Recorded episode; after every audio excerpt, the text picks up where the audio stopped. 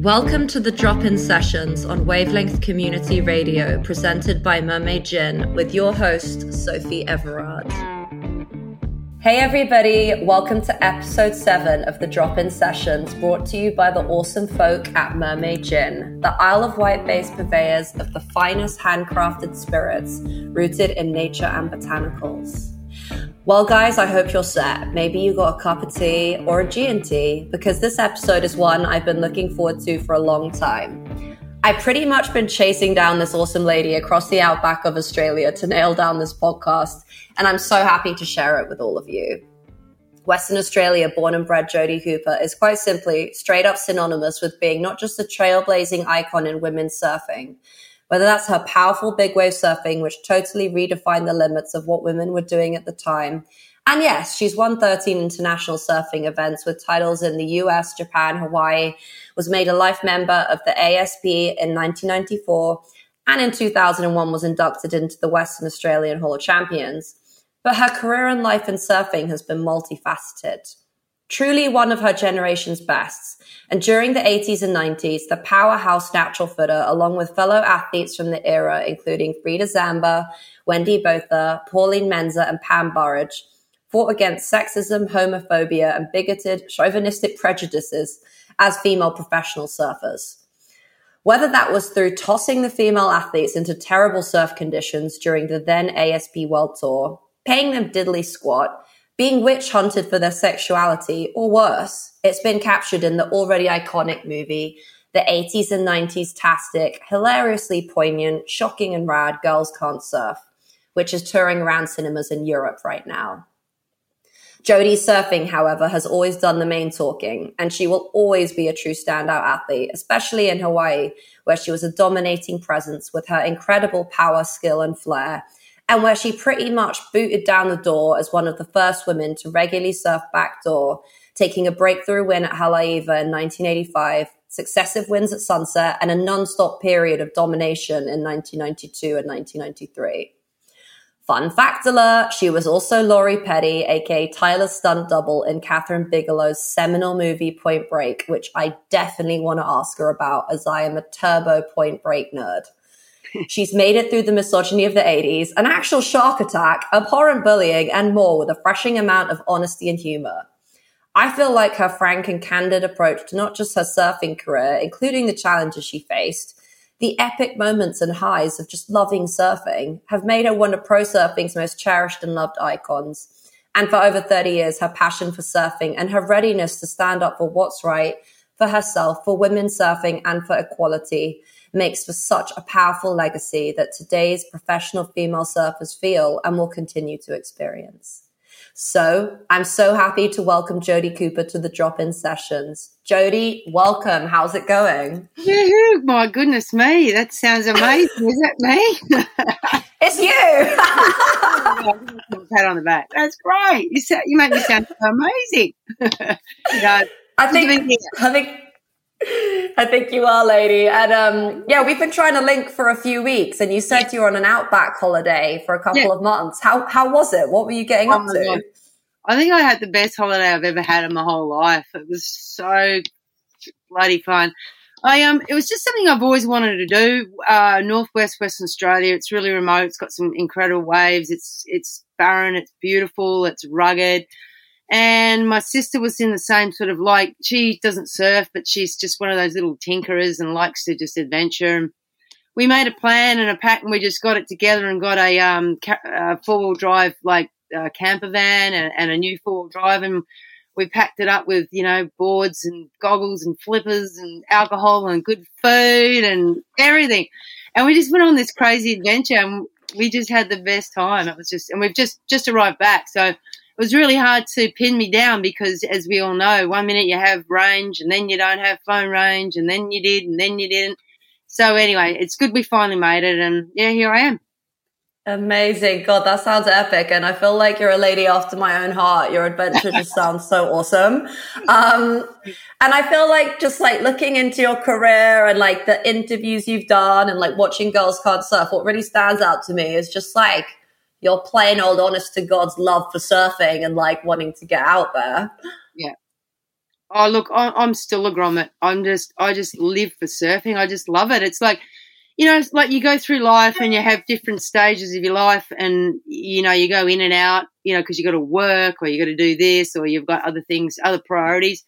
But, um, you know, now that I've sort of, sort of got things in a little bit, all my ducks in a row, so to speak, I can sort of cruise a little bit more and I'm just frothing. I just, you know, people come in and they open, slide my um, junk room and they go, they have a look at how many surfboards I've got and they just can't believe it. They go, why do you have so many boards? And I said, because there's a board for every occasion. You know, I just, I just love to keep it fun. And yeah, I, I froth now as much as I, I ever have. I just love it. Oh, that's so epic to hear. And like, yeah, that kind of like grommet mentality. I mean, like, let's take a look back. So you were raised, born and raised in Albany, Australia, right? Which is a small yeah. whaling town. Yeah, it, it, yes. It's a real southern town in Western Australia. It's, it's, um, it's the southern tip of Western Australia. It's really rugged. It's mm. quite cold, like, like Cornwall or something. Maybe not as cold as Cornwall, but it's pretty cold, but it's super rugged, really powerful surf, a lot of big sharks. It's really just a full on place. And um, yeah, I just learned to surf, but I didn't really pick it up until I was about 16, 16 and a half. So I was a really late bloomer when it came to, to getting into surfing. I was a, I was a really keen skateboarder and um, I played a lot of sports. So I think I had pretty good hand-eye coordination. So I picked it up pretty quick.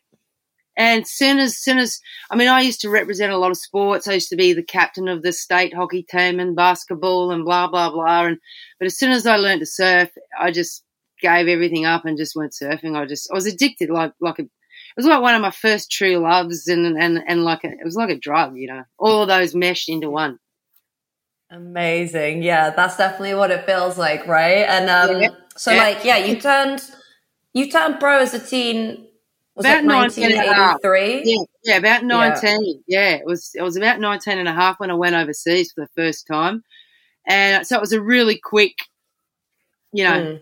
period of turnaround and then finding out the information and how it was all going to happen. And I mean, even when you consider, I'm from the West Coast and this is back in the generation, there's no internet, there's, there's no, you know, like even the phone system was Neanderthal, you know what I mean? Like you could, Mm-hmm. Where we live, we didn't even know what was going on on the east coast of Australia, let alone what was happening in the world. You know, it was it was really hard to get any information. So when I was sort of sort of at an age, I travelled over to the east coast just to see what the rest of the world looked like or what other women mm-hmm. surfers surf like. So that sort of gives you a sort of an example of how how quick it all happened, kind of thing. You know.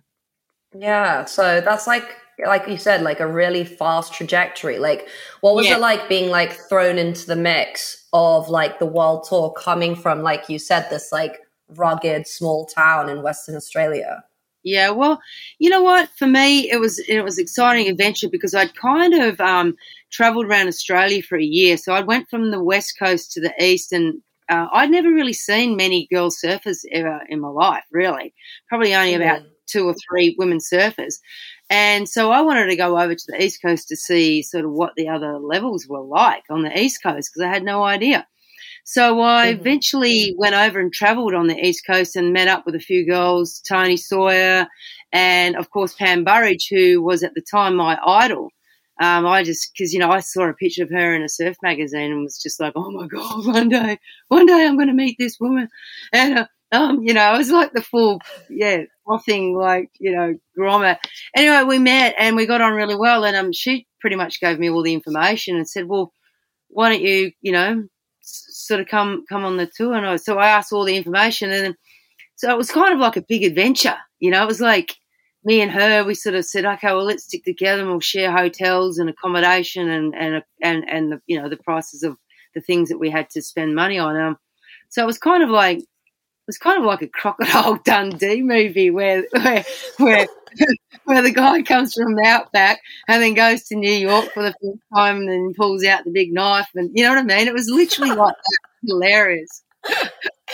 I gotta say, like 10 minutes into our chat, you were like even more than I was hoping and expected like this. Just like you're painting such an amazing photo of like, yeah, that's so yeah. rad. And by the way, I also am a massive Crocodile Dundee fan. So that is yeah, awesome. And like, yeah, that is the best. Well, you know, um, just, just using the analogy because it was kind of like, you know, you go from this such a different environment and a different country, and we're, we were so different, especially back in the 80s. And um, I remember going to America for the very first time, and that was the first event I went to. I went to the east coast of America, a place mm. called Atlantic City, which is south of New York, and it was it's literally yeah. a yeah, it's just a it's just a, a, from two streets back from the beach, it's a slum.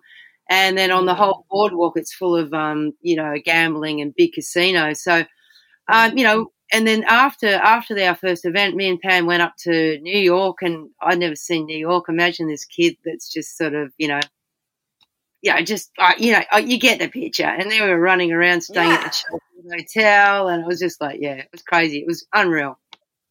Oh my god, that yeah, that's epic. And like, oh gosh, I feel like you ladies probably have like five thousand and one stories. Like, have you ever like written a book? Would you do that? Oh, I've been told that many times that I should write a book because, but you wouldn't believe it. Honestly, my life is full of so many crazy things that are. It's just, you know, I should have been killed a thousand times. I should have. Oh, honestly, it's just my life. It's it's pretty funny. It's pretty funny. Oh my god! well, one day. lady, maybe one if. If you ever need a ghostwriter, you know who to call. So, and um, so I, I feel like a new generation really know about you now and your story because of the movie Girls Can't Surf, and it's going around European cinemas right now, and people are going absolutely bananas over it. Um, and it covers a lot of what yourself and Pam and the aforementioned ladies I um, mentioned in the introduction, like yeah. what you guys experience when you're on the world tour. And yeah, it's got a healthy amount of like the 80s and 90s footage and like the neon radness is just amazing in it. The footage is so good. Um, yeah. And it pretty much tells the story of you ladies basically simply trying to be professional athletes, but also coming against some pretty freaking major roadblocks, which are trying to stop you in your tracks, including the misogyny you faced. And yeah. there's this line in it if it turns to shit, send the girls out famous line from that movie, but that was a wild reality for you guys at the time, right? Oh, absolutely. It wasn't even it wasn't even a joke. I mean, it was just just how it was. It was fact.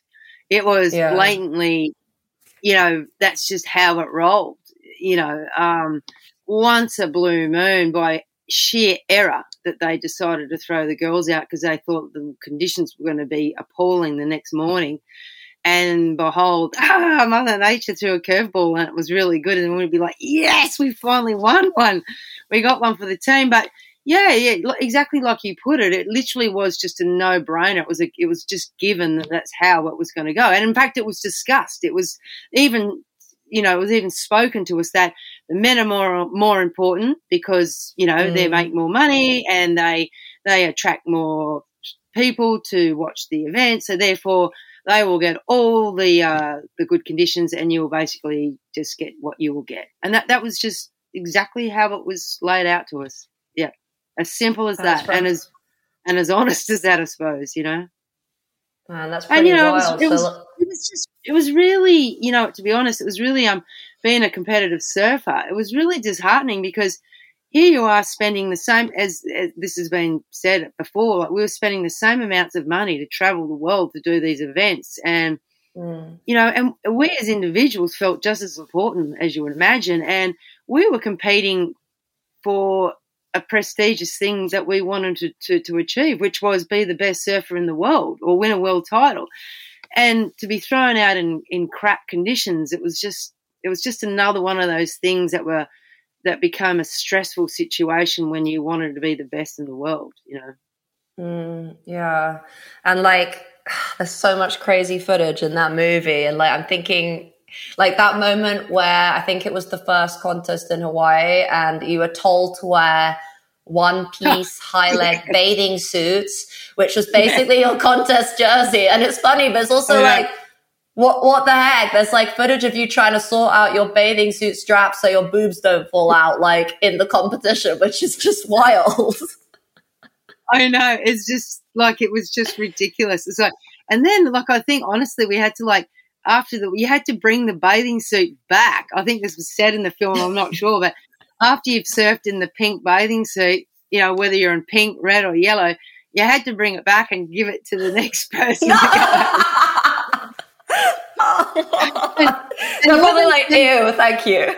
I know, I know, but you know, this is before all COVID and everything like that. But um, you know, it was just hilarious, and not even that. Like, it was just the whole inhibition stuff. Like, here, here you are, you're a professional athlete going out in these huge waves, and the bathers, the bikinis, were, the one piece was actually quite brief.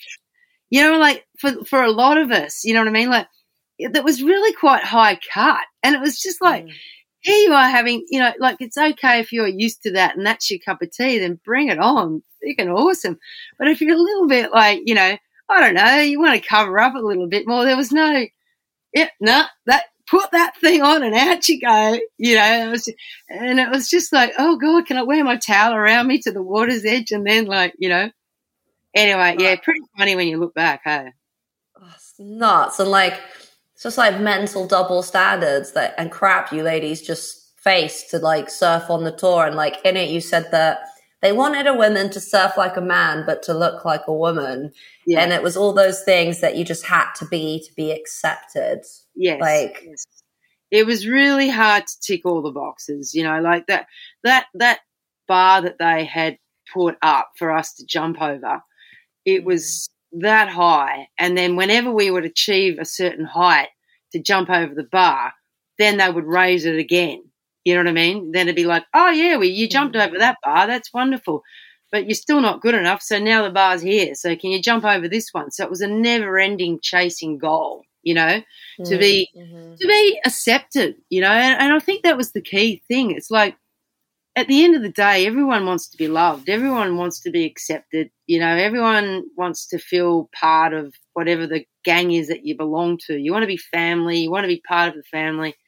You know, it's a nat- it's natural instinct, human instinct that you require or you, you, you desire. And so to have that rejection all the time, that was that was another really hard thing also. And it really played mm. havoc on a lot of the girls' self esteem, and including my, myself.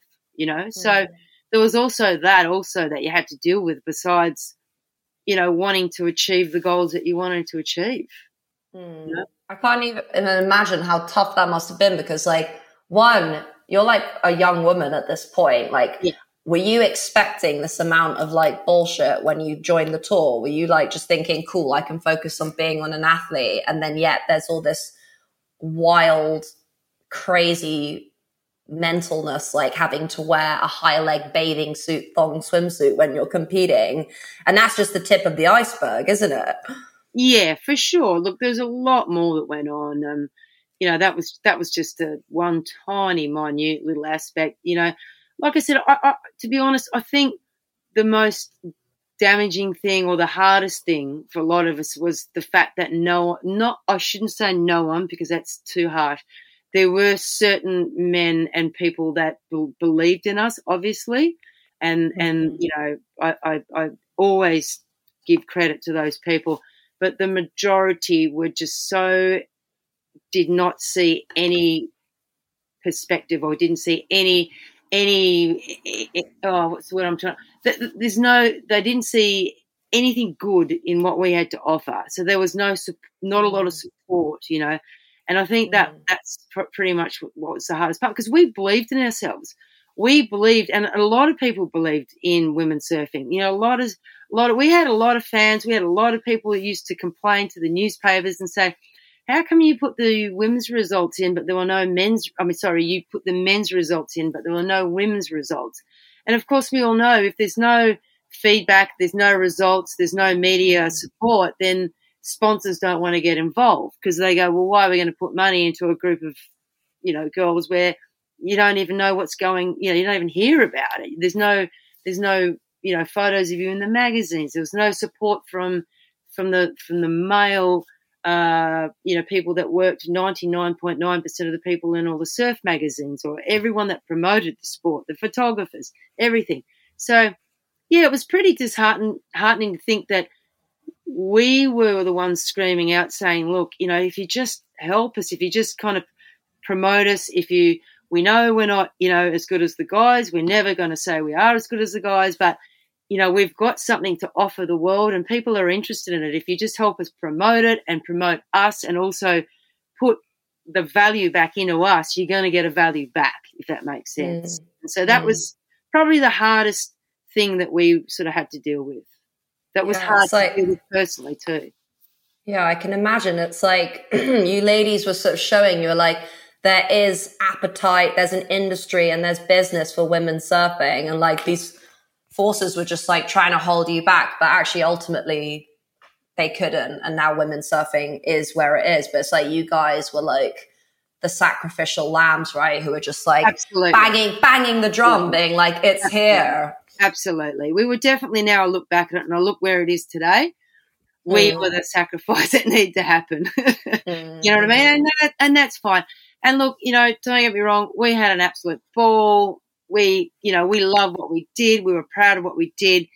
You know, we learned a lot from what we did and many, many, for, for many reasons. And, you know, as, as tough of, as tough as it was, it was absolutely awesome too. You know, like we had a lot of, uh, male and female people wanting to help us. You know, they, they would, I had guys in France that, befriended us and you know they would let us stay at their house for two months rent free they would drive us to the surf. You know what I mean? Like just families that would take you in, or people that would just, even in America, they'd say, "Oh, yeah, come over and you can stay at my house, and you know we'll pay for food, or we'll do this," and and then they'd follow you the years after that, and so there was a lot of lot of charity out there for us. You know what I mm-hmm. mean?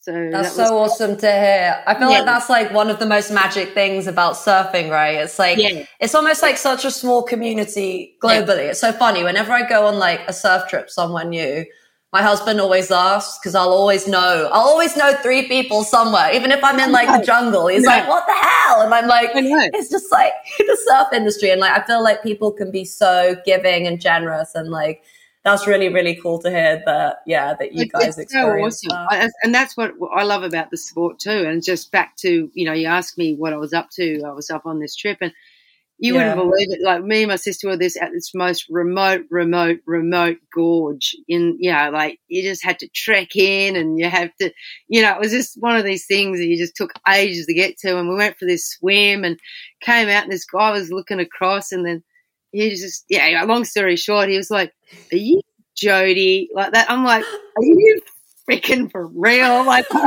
like, like it was just the weirdest thing. You know, it was so remote. You know what I mean? And there was like two people there, and I was thought, "Oh my god." I, I'm trying to escape here, and you know what I mean?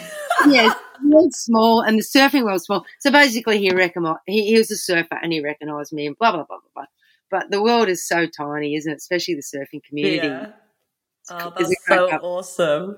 And, and like you, like you ladies in that movie, like you guys are all total badasses in it, and um, but it does show that there were good rivalries. It was, it didn't look like it was all like hair braiding and slumber parties on the tour between you guys. I know, I know, I know. There was some serious, and that's what I actually that's what I really liked about the film. It was good, like it really captured that there was some serious badass, like you said, like rivalry. Like it was, it was on for young and old. It was, you know, it was full on. And what's so good about now, we we can just, and that's what I think helped the film is the fact we could all take the piss out of ourselves.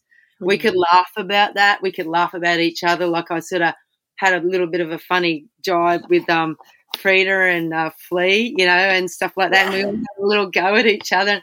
But it's all it's nice to be able to have a good laugh at it now, you know, like, but we were so serious because, you know, you know, we wanted, everyone wanted to win that world title. We were, you know, we were as serious as what Serena, you know, any world, like the US Open at the moment. You know what I mean? It's just like mm-hmm. Serena Williams wanting to win the, another title to, to, to beat the record. You know, that, that's what it was like for us, you know? Mm-hmm, mm-hmm. It was mm-hmm. super serious. Yeah, for sure. And like there were so many. God, that film just covered so much stuff, and I feel like some a part that really stood out to me, which are really really tough, um, was like the part when your diary was taken and you were basically oh, yeah. outed, yeah, um, and then faced terrible repercussions and just like yeah. the surf industry's homophobia, like full yeah. on. Yeah, that was hard.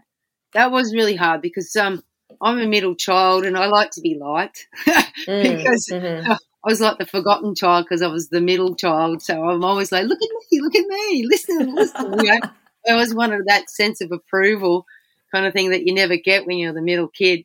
And um, so same with, that was like that for me too, you know, like and when I was outed like that and then as as it progressed in the next few years and how how people treated me, yeah, it was really mm. hard. It was really it was quite scarring in a way because, you know, like every, we're all sensitive, you know what I mean? We're all we're all humans, we all feel and you know, some people just think as as you know that they can just you know, and obviously they thought they had a really good reason to be an asshole because she's gay, so therefore she's hmm. something's wrong with her. You, you know, there's there's something disgusting about her, and that was that was really hard, especially when it came from people that you thought weren't like that. You know what I mean? And it was sort of like it was hmm. like stealth. It was like under the carpet stuff. You know, it was like really quiet.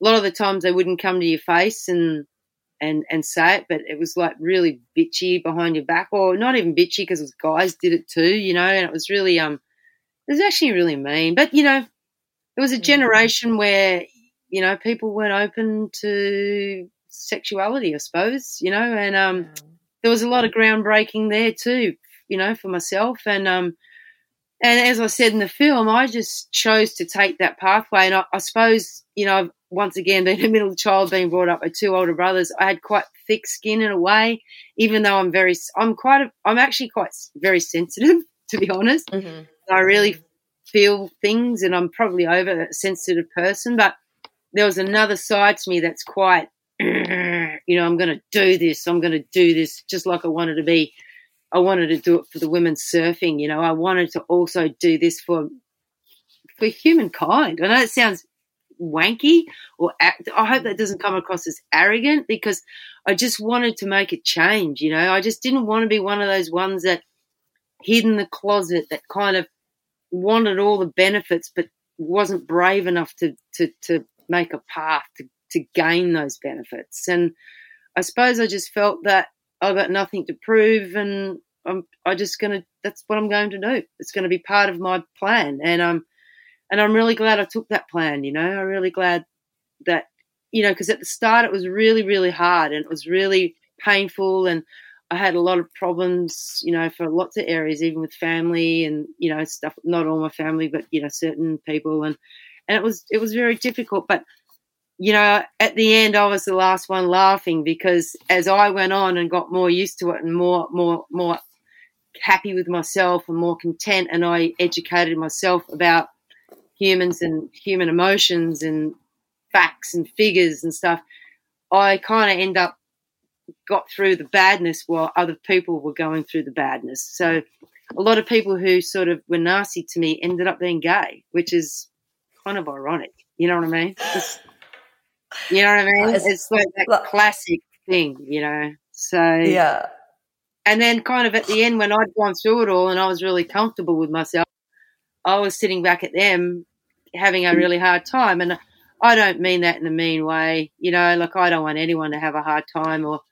But it kind of made me. It was kind of a bit of justice. You know what I mean? Mm-hmm. It kind of was mm-hmm. just a little bit of like, well, now you know what how I felt like, you know. So anyway, but yeah, so it was pretty tough, and you know, but it was also a beautiful thing though too because I learnt so much about myself, and I learnt so much about social um, ethics. It made me get out of my comfort zone, you know, because I was going to, you know, sort of women's marches and just not not marches, but just things for anyone who have been sort of politically ostracized or downtrodden on, you know, and it sort of it opened a really good mindset for me to wanting to really understand about, you know, apartheid, about, you know, women's rights, men's rights, all sorts of things. And it was a good good learning thing for me, you know. So there was a lot of positives.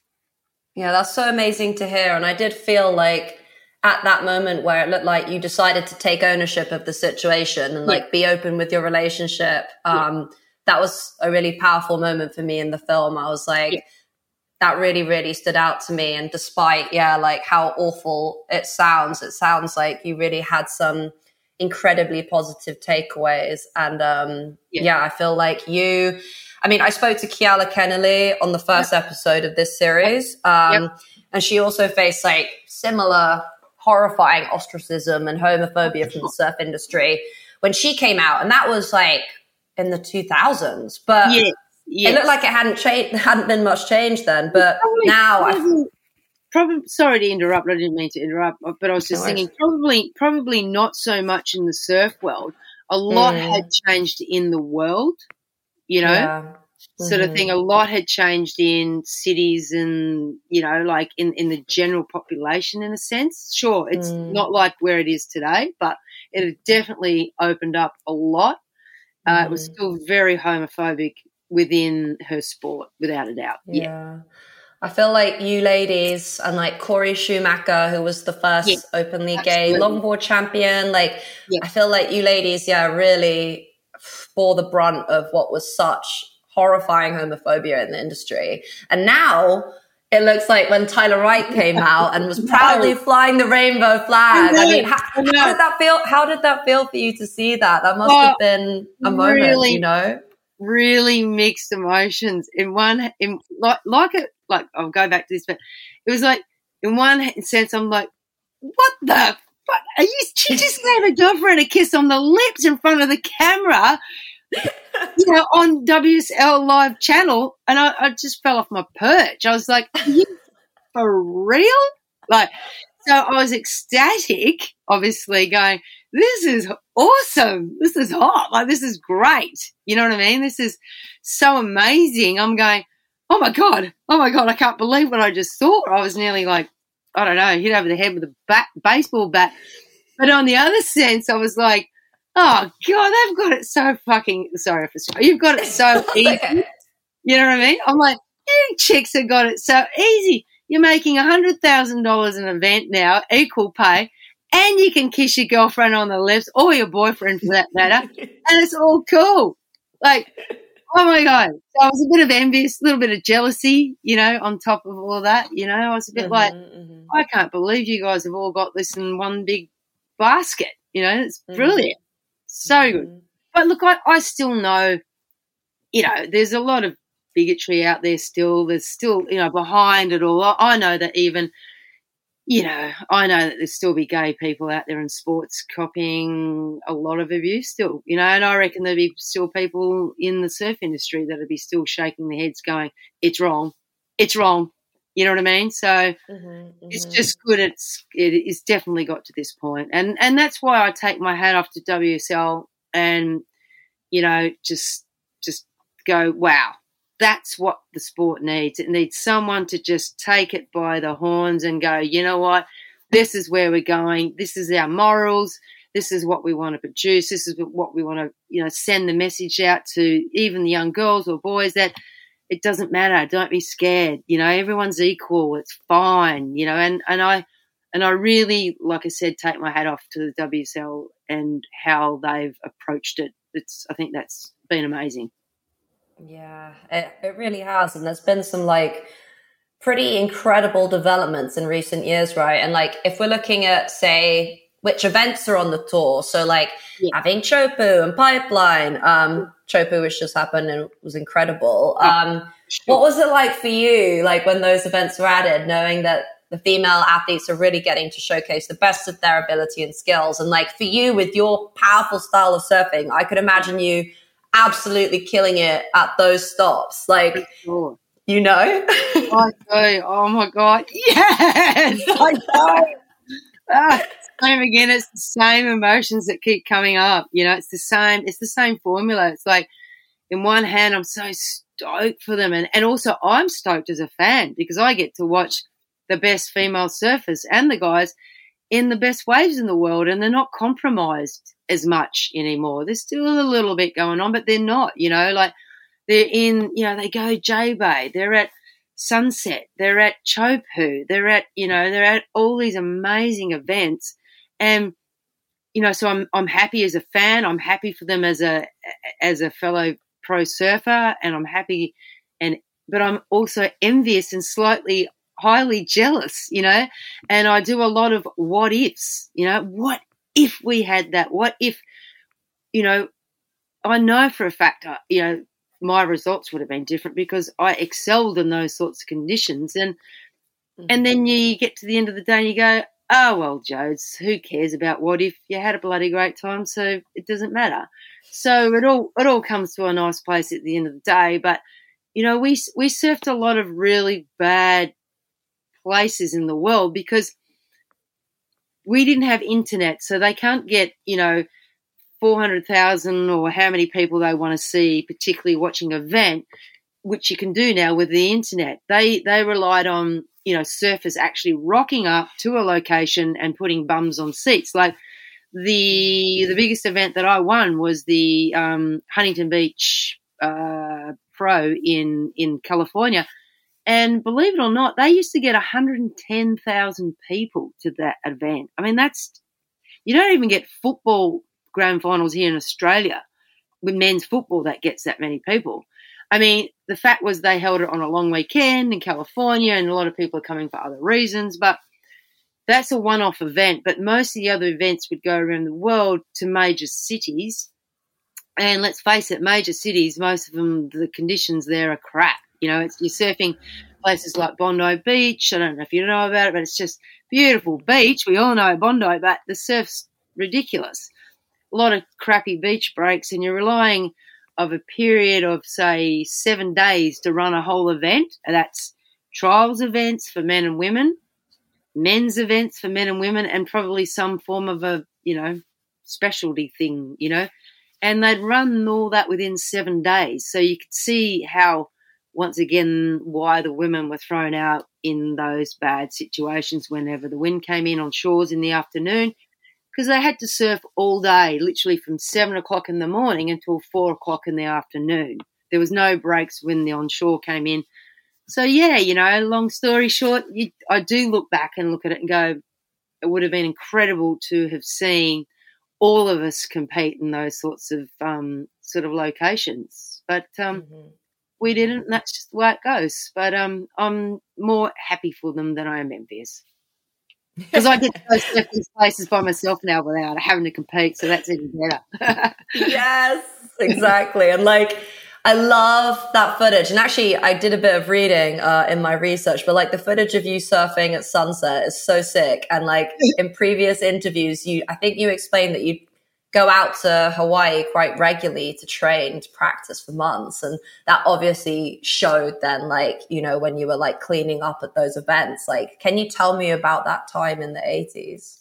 Yeah, well, you know, the, the thing was, I didn't sort of go out there a lot and train pre because we didn't have enough money to to afford to do that. Um, not like today, where, like, say, if I was going to compete at Teahupo'o, and I know a lot of the girls did, they went out, say, three weeks earlier and they copped to try to pick up on a couple of swells or, you know, before the, the event happened, or they might go, say, two months before the season in between an event, you know, just to suss it out. But um, what I used to do was when it came to the time to go to Hawaii, I'd go there, say, three weeks earlier and just so I'd end up being there like say a month early before the event would start and just I'd live there. And I mean I love traveling like that anyway. I used to do that in France and you know spend three months of the year in France three months of the year in, in California because I, I like traveling. Not it was not just the fact we couldn't afford to fly home and back again, so we'd have to stay long periods of time overseas. But I also love traveling and meeting locals and hanging out and really getting to know, getting to know an area. So I didn't mind doing that. So I used to go to Hawaii, say two to th- two to three, at least three weeks early. And my very first year, I went six weeks early and just put in the hard ground beforehand and train there and just surf every day, surf big waves. I wouldn't go surf the small stuff. And so just put in that pre effort and then that's what paid the results. And um, it's kind of like, it's kind of like once you have that that DNA of being able to ride big waves. It kind of stays with you, kind of like they had the saying, like riding a push bike. You know, once you know how to ride a push mm. bike, you get back on it. You can kind of you can get it. So, so yeah, I, I sort of a lot of the girls wouldn't do that. Some would. A lot of them wouldn't because they were fearful of big waves, so they didn't want to go there. But I was off that belief. Well, if you don't go there and practice, you're never going to be good at it. So, yeah. So that's kind of how it happened. And so, and I, and it just sort of, I suppose, because I was from Western Australia originally, and the surf's extremely powerful. It, I just took to like duck to water. You know, I just, it just, it's, and as I said in the film, I knew if I could make it as a big wave rider in surfing, I could make it in surfing because that is that was one of the one things that the guys did give female females credit for.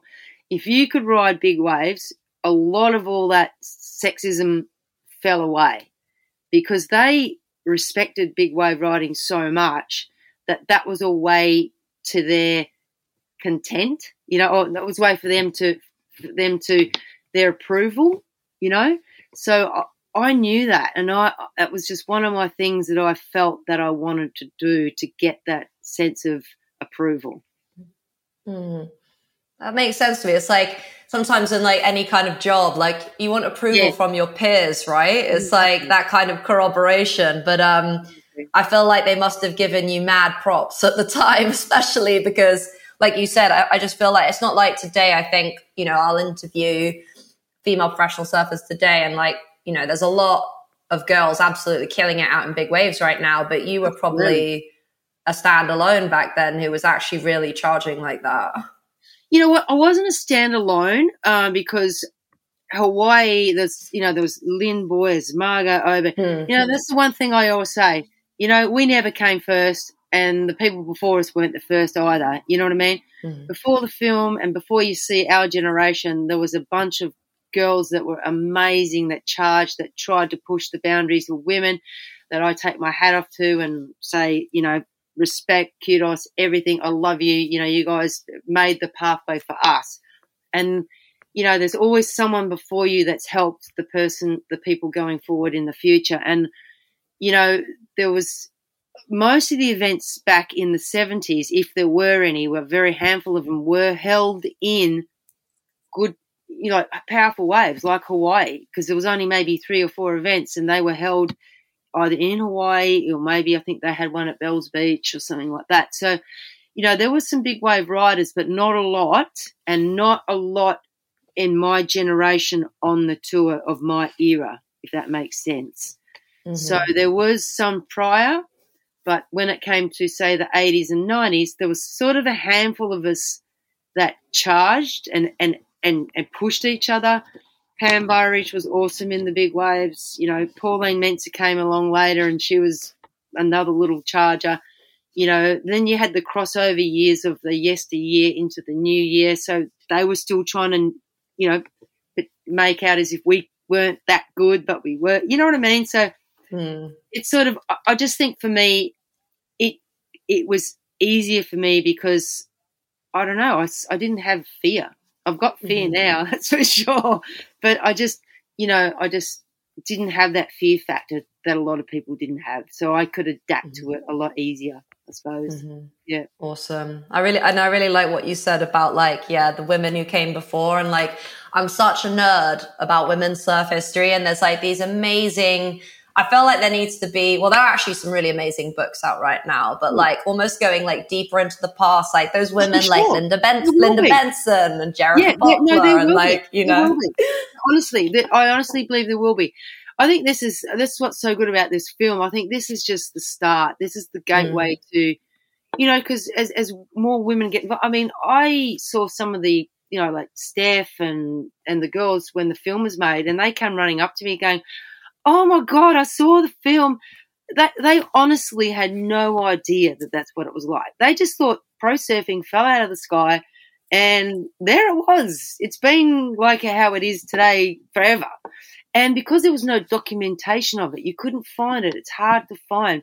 And I think this has just been a really good awakening and the start of, of good things to come there's so many amazing stories about the women of the 70s, the 60s, the 50s, you know, all of that. And and, and and like Christopher, the director, was saying, I mean, he can't do, he can't put everything into a film because it'd be stupid. A film would go for ten hours. I mean, he mm-hmm. had to pick a certain element and then then present it and make it a really good film.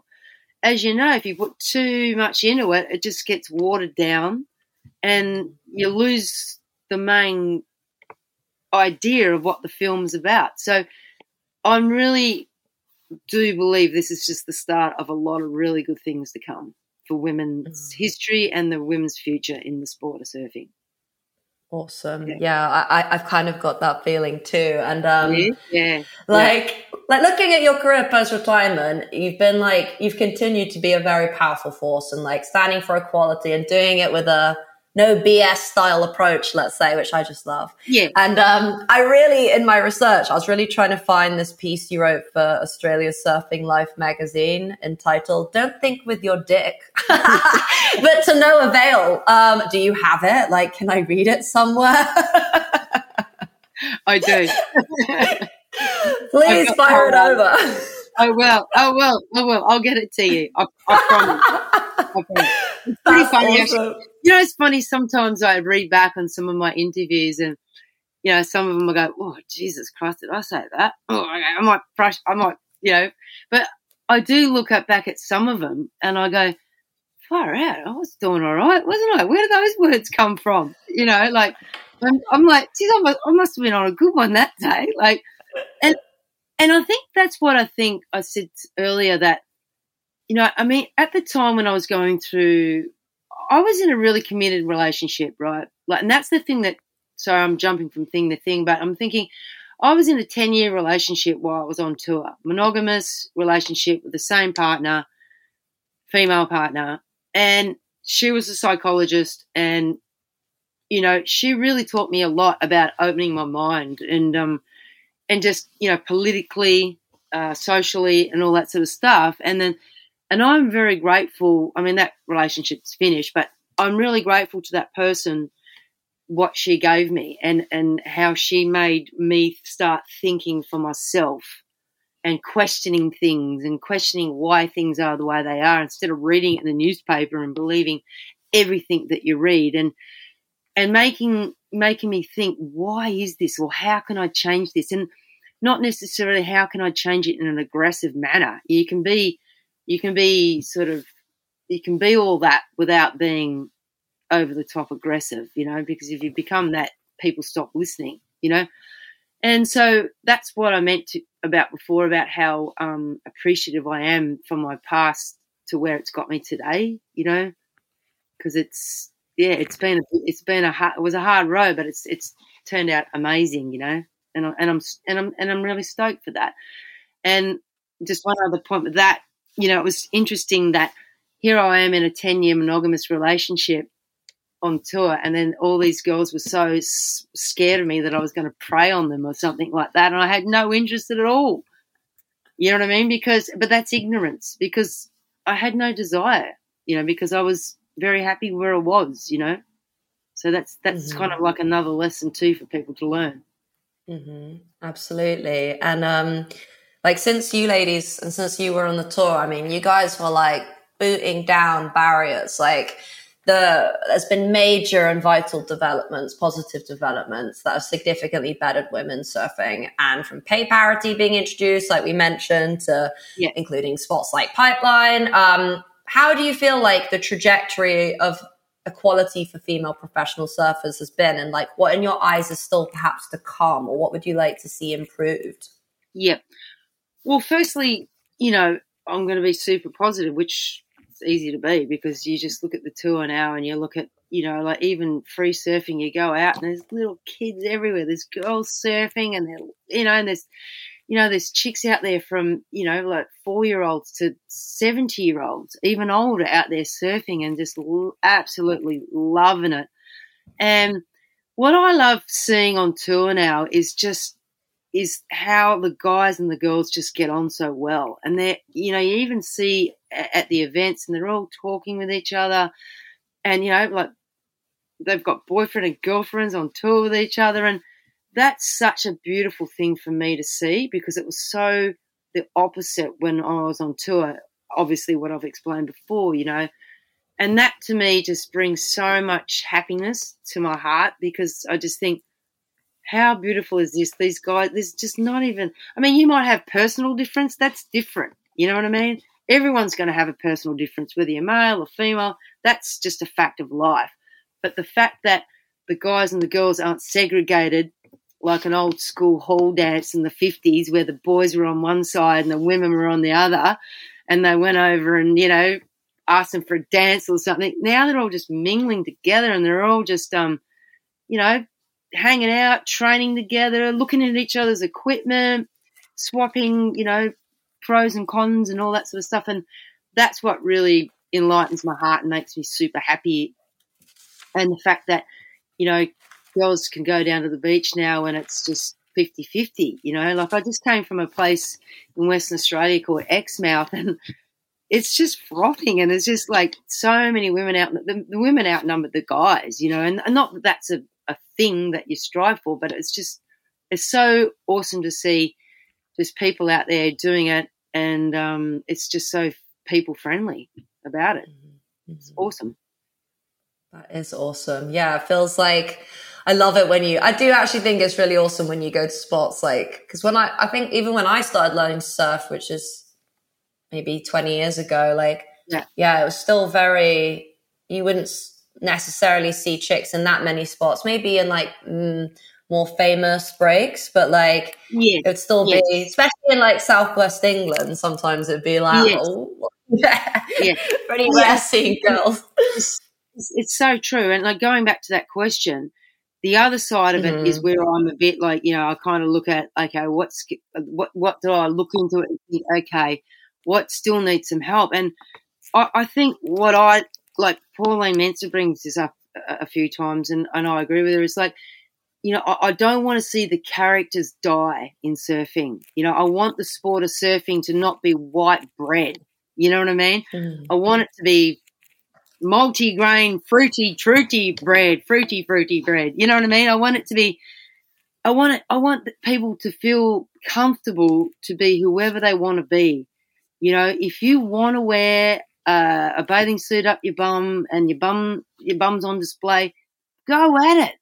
If you want long hair, blonde hair, which you've got beautiful long blonde hair, by the way, um, you know, go at it. You know, if you want to have a crew cut, go at it. If you want to be have a punk style, go at it. You know what I mean? Just I just don't want to see the world of surfing become so like just everyone's the same because if you if you look the look that you think everyone wants, therefore mm. you're not going to rock the boat and you're going to get sponsors and I don't want people to become fearful to I don't know, just be a little bit more go for it. You know what I mean? Like just be a bit mm-hmm. more outrageous. Not that you have to be outrageous, you know? Mm-hmm. You get what I'm saying, you know? I just don't want all the girls to think they come out of the same cookie cutter, that they've got to have the same look, so therefore they can get a sponsor. And I want the mm-hmm. sponsors to also allow individuals to, you know, be different and challenge the bar- boundaries, push boundaries. Mm-hmm. We've still got a mm-hmm. long way to go as, as, as humans, you know, as to what we accept in our society and how we accept it. So I want to see some characters out there that, that are willing to do that, you know?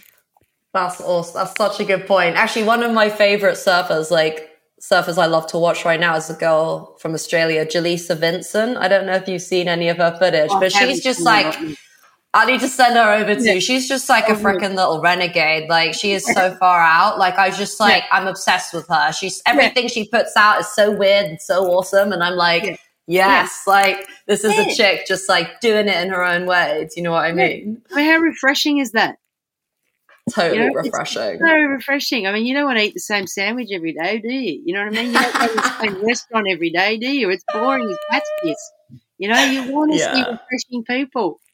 Exactly. And I do think that there's like a lot of like cool variety and diversity coming out in women's surfing now. You know, yeah. it's like breaking out of like the homogenized cookie cutter that I think exactly. was actually pretty dominant in like the 90s and 2000s, even 2010, like past Absolutely. that point I would, too. I'd definitely be pushing 2010 in there for sure. Yeah, yeah. There's some really, there's some definitely some exciting talent like coming out, right? Like I'm just yeah. like, I, I feel like it's an exciting time right now.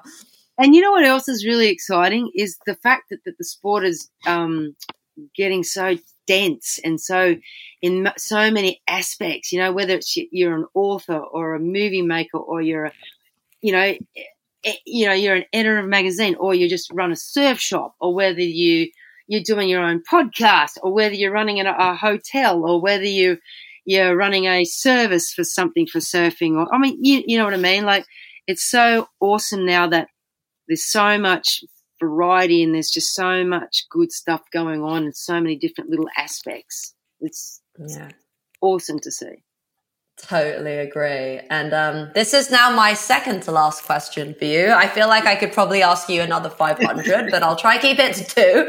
Um, right. And I have to, I've got to ask you about Point Break. Like I said at the beginning, right. I'm like, I'm, I'm a massive nerd about it. And I'm still like in love with Lori Petty in that movie. She was Absolutely. just like, the the hottest thing in the 90s like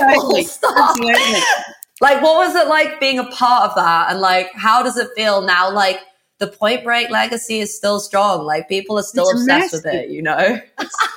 Everywhere i go it still comes on tv like it's everywhere. Yeah. it's it's it's so funny. I reckon that must be one of the biggest money making movies in history because it just keeps giving and going. And like yeah. But um yeah that was an awesome time in my life because um, I got to discover a part of, or I, I, I got to discover an industry that works completely different to surfing. Like, and it, and it was so such a breath of fresh air. It was so open. Like I went to work on that film. I ended up working on it for about a month. Uh, you know, different aspects. Sometimes I'd work on it for two weeks, and then I'd go off on two, and they'd fly me back for a week, and then they'd they'd get me to do something else for another week somewhere else. And um, to walk into the surfing, uh, sorry, to walk into the film industry, and there was short people, tall people, skinny people, fat people, you know, everything, you know, and everyone worked together, and no one, as long as you were good at what you did, no one cared, and that was a sign to me going, I really wish the surfing industry was like this, you know. There was gay people, there was just it, it was everything, and and that was my first real glimpse of of the film industry. And I just thought, wow, this is epic. This is great, you know. And then the second factor was like, you know, having, you know, getting the experience to work with, you know, Patrick Swayze and and and and all that, that gang that were in it. They were such cool people. And, you know, and I was just like a pig in shit, to be honest. Like, and getting paid for it. Like, and they pay, you know, I was like, what? You're going to pay me this money to do this? This is epic. And, you know, Corey was, you know, sorry, Lori was great. And, you know, we had to hook up earlier and sort of, you know, meet each other and learn little bits about each other and, you know, stuff. And she was awesome too. And, and, and it ended up being really good because, not for her, but she cut her foot when I was working in Hawaii, and um, so I ended up having to do heaps more work than I had than I was normal meant to do because she'd cut her foot and couldn't go in the water. So I was like, yes, you know, brilliant. And it was really funny because this funny thing happened was, so she cut her foot and had it bandaged and was sent. We were in Hawaii on the North Shore, but we're staying in the town uh, in Waikiki at nice hotel there. And so they sent her back with a big bandage foot. She had to get stitches and stuff like that. And then I stayed on to do all the extra stuff that she was supposed to do, all the stuff and fill in and pretends. And then I went back to the hotel about five hours later and, and I walked in and I looked all the crew that were on the on the people who carry your bags and stuff, they were looking at me really weird and like and then this lady came over and goes, How, what, what happened to your foot? What, what, why, where's the thing that you had on your foot? And so they were, because I was her double, obviously, and so people were getting us muddled up the whole time, thinking that one minute I'm walking across on crutches with a foot, and the next minute I'm walking across nothing on my foot. So they were like, they were like really confused. So, and I was confused too. So anyway, but anyway, it was a great experience. absolutely loved it. They were a great bunch of people, and working with Kathryn Bigelow, also, who's the most amazing lady. She was she really wanted to do a good job, so a lot of the time she'd she'd invite me into the to the hotel, her room, and she'd get me to watch the rushes, and just to say, hey, you know, how's this sitting? You know, because she didn't want another one of those cowabunga man, how groovy, you know, one of those movies that kept coming out that was didn't represent surfing very well. It was just so over the top. It was ridiculous. And um and she would really she really wanted to make a difference. And I think that's why that movie today is still watchable and it's still people love it because it's full of action. Like they did all their stunts, they all jumped out of the plane. You know, they all everything that you see they they did, you know. Even though like Patrick Swayze he had a stunt double, but he learnt to surf, and he ended up becoming a really good surfer within three or four months. You know, so yeah, I think that's why it's sort of a good film, and it was just the best buzz for me. I loved it. It was unreal. Oh my god, your intel has just satiated a massive part of my Point Break nerdiness. like that was just like so many nuggets of like amazing information. and um that leads me to my final question um, which is what would you ultimately like your legacy to be? Oh my god, hard question. um, my legacy mean? Is that like is does that mean what's something that I'd want people to think about, think of me when I croak the bucket and I'm I'm I'm I'm dead? Yes. I mean, like in, in a crasser way, yes, it's like what you'd like um, to be remembered for. But I like your analogy more, actually. Yeah. um, I think I, I would hope people would think that. Um, what was my legacy? Um, I, I mm, that's a tricky one, isn't it? Well, okay, I'm just cut straight to the chase. I think I hope my legacy would be that I've helped people make it easier for themselves because of what I went through and what I wanted to change. No matter whether that was, um, you know, being gay or being different or being a female surfer or and I hope my legacy would be that you know I would instill the energy in people that they can believe in themselves and make a change and make a difference. And I, I hope my legacy is that I wasn't too much of a dickhead while I did it. I feel like for sure you're going to be taking that strong legacy with you. And Jodie, oh. it's been such an amazing chat with you. Thank you so much for you your know, time. You, know, um, you too. Love talking to you. And guys listening, if you haven't watched Girls Can't Surf, I highly implore that you uh, get yourselves over to the cinema to check it out because it's unbelievable and you can find out more about Jodie's awesome story there. And thank you so much, Jodie. I hope we get to chat again soon. Me too. Anytime. My pleasure. Take care.